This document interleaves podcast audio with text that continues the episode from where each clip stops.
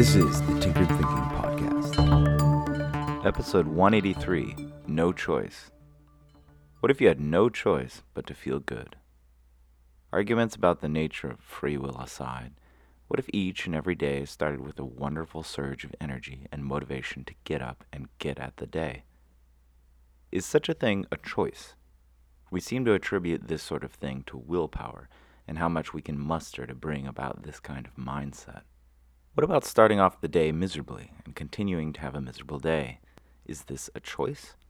Or have we created a situation where we have no choice but to feel this way when we wake up and think much the same way throughout the course of the day?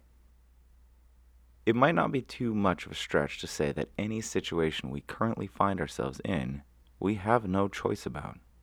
We may have had a choice, but now that the antecedents to the present are gone and lost forever to the annals of history, that choice no longer exists. So we might, in fact, say that we have absolutely no choice about our present. The trick here is realizing that the present is continually receding, and while we do not have a choice about the present, we do have a choice about the future. For example, say someone challenged you with this if you can have five spectacular days in a row next week, you will get $100,000. What would you do with such a strange challenge? Would you just hope for the best and let these days come your way? Or would we perhaps be inclined to prepare for those five days? Would we maybe ask ourselves what causes us to have a great day? Would we identify those things and start lining them up in preparation for those days? If we wanted to leave as little as possible to chance, how might we manufacture our situation in the time leading up to those five days to leave ourselves with no choice but to feel fantastic? For many who do not feel fantastic, the reverse challenge is constantly being met. The situation for feeling miserable in the morning and throughout the day is being perpetuated in a vicious cycle fashion. Such a statement may feel threatening and even insulting but such reactions surrender a sense of calmness in order to entertain such feelings, and a calm, thoughtful pause can go a long way to unpack situations. Mae West is famously quoted for saying that those who are easily insulted should be insulted more often, and such a sentiment begs the question why exactly would such a person be threatened or insulted? The core of such answer might have hidden within it a key for unlocking such a dismal situation and opening up a sense of reality to something more expansive, generous, and enjoyable. Such a feeling of being threatened or insulted may come from a suspicion of blame.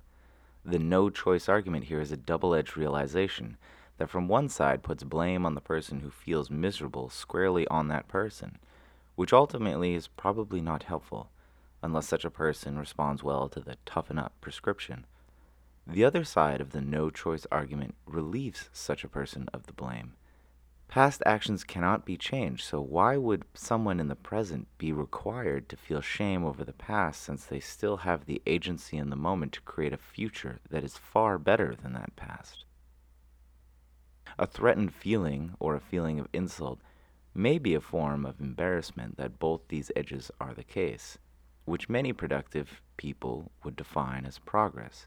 If you aren't embarrassed by your past self, then you aren't growing. A feeling of insult or being threatened might be a sign of a realization that's on the brink of happening, or possible evidence that such a realization is possible. If such a threatened or insulted person asked themselves whether they had a choice about being threatened or insulted, it might open up the space for asking, How do I become a person who is not easily threatened and not easily insulted? Would such a process require more of a change on the side of oneself or the rest of the world?